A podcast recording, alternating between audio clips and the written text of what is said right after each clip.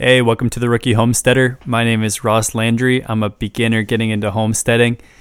Uh, today is December 22nd, 2022, and I want to give a few quick updates. About a month ago, I recorded an episode, and I just listened back to hear what I was talking about at the time.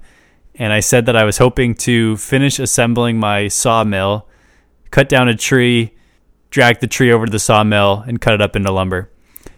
Well, I haven't done that, but I got some other things done, learned a painful lesson. So I'm going to tell a couple quick stories here, get you caught up over the last month.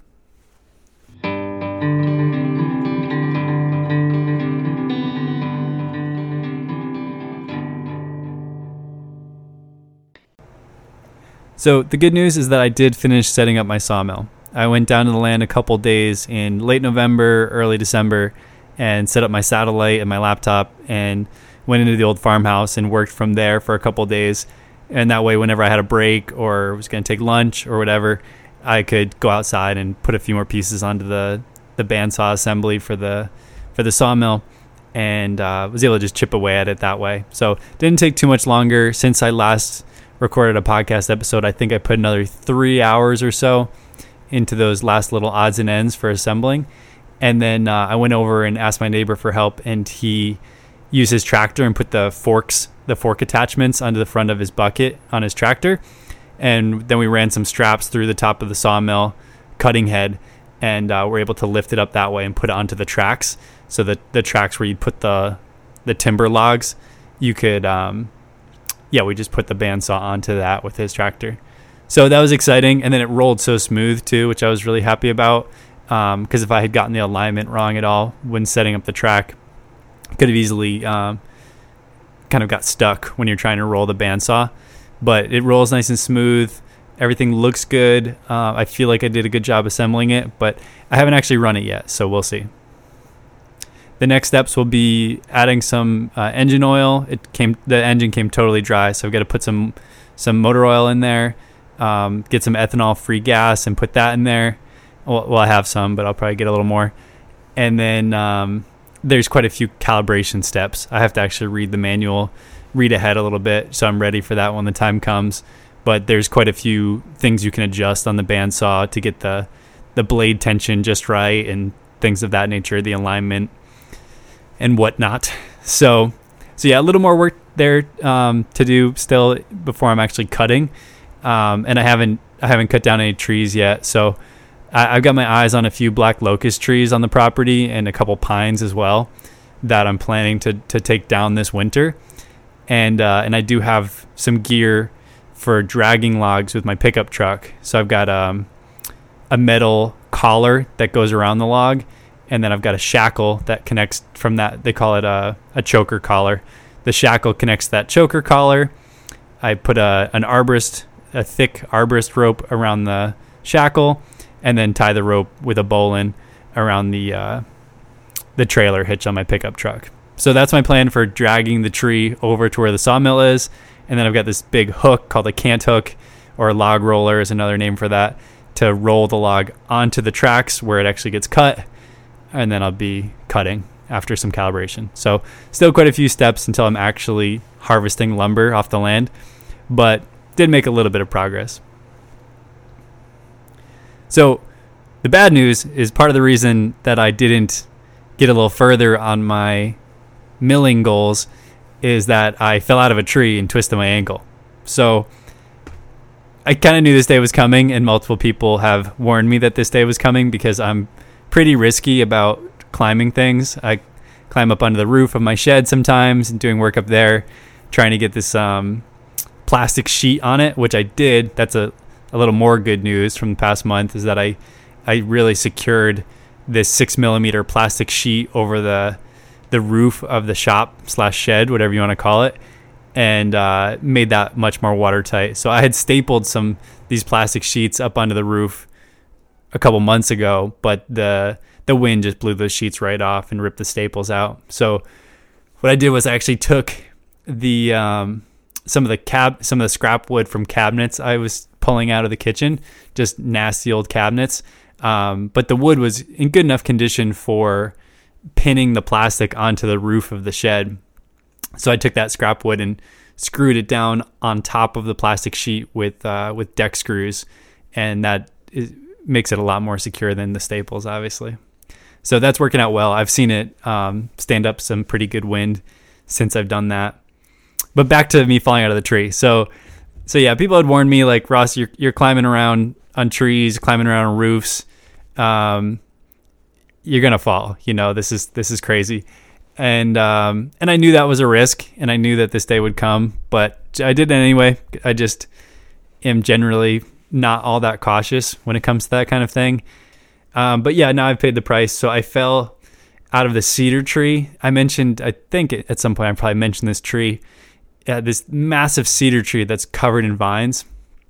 I've spent dozens of hours pruning this tree. Um, it was just getting absolutely suffocated by those vines much like some it's not the only tree. There's a lot of trees that were suffocated by vines, but this one was probably getting it the worst. So it's the the biggest, most beautiful tree on the land that I'm aware of so far, and it was also getting swallowed up by these vines worse than any other.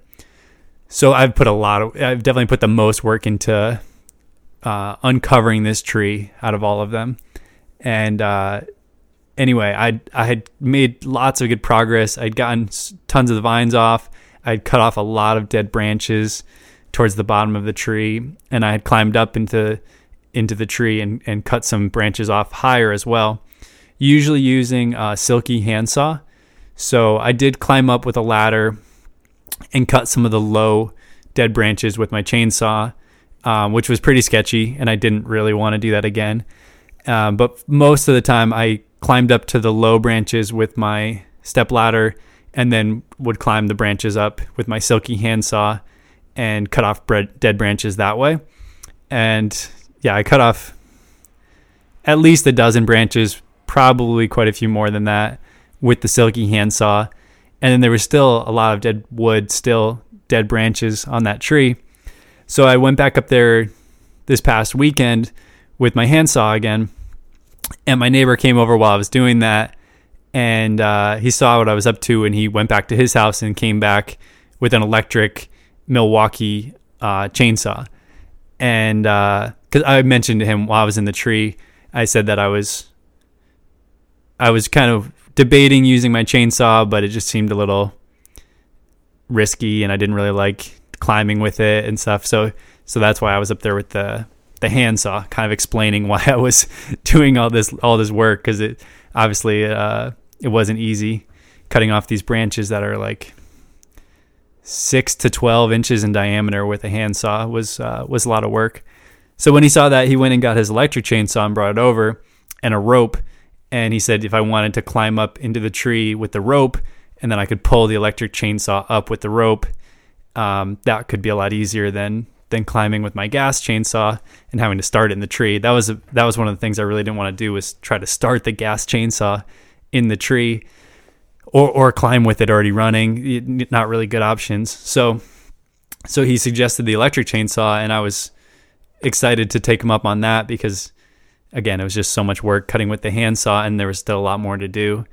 So so I took the electric chainsaw and I climbed up with the rope and uh, I started making my way around the tree, climbing, cutting, climbing, cutting, and I cut another dozen or, or more uh, branches, really big dead branches, and uh, I had pretty much got everything that I wanted to, and there was a couple down low that I was gonna get from a different angle. Like I wasn't, I didn't, wasn't in a good position to climb to them from where I was, so I was just gonna climb down and then either climb back up or just get up on the step ladder and then cut it with the electric chainsaw from the ladder.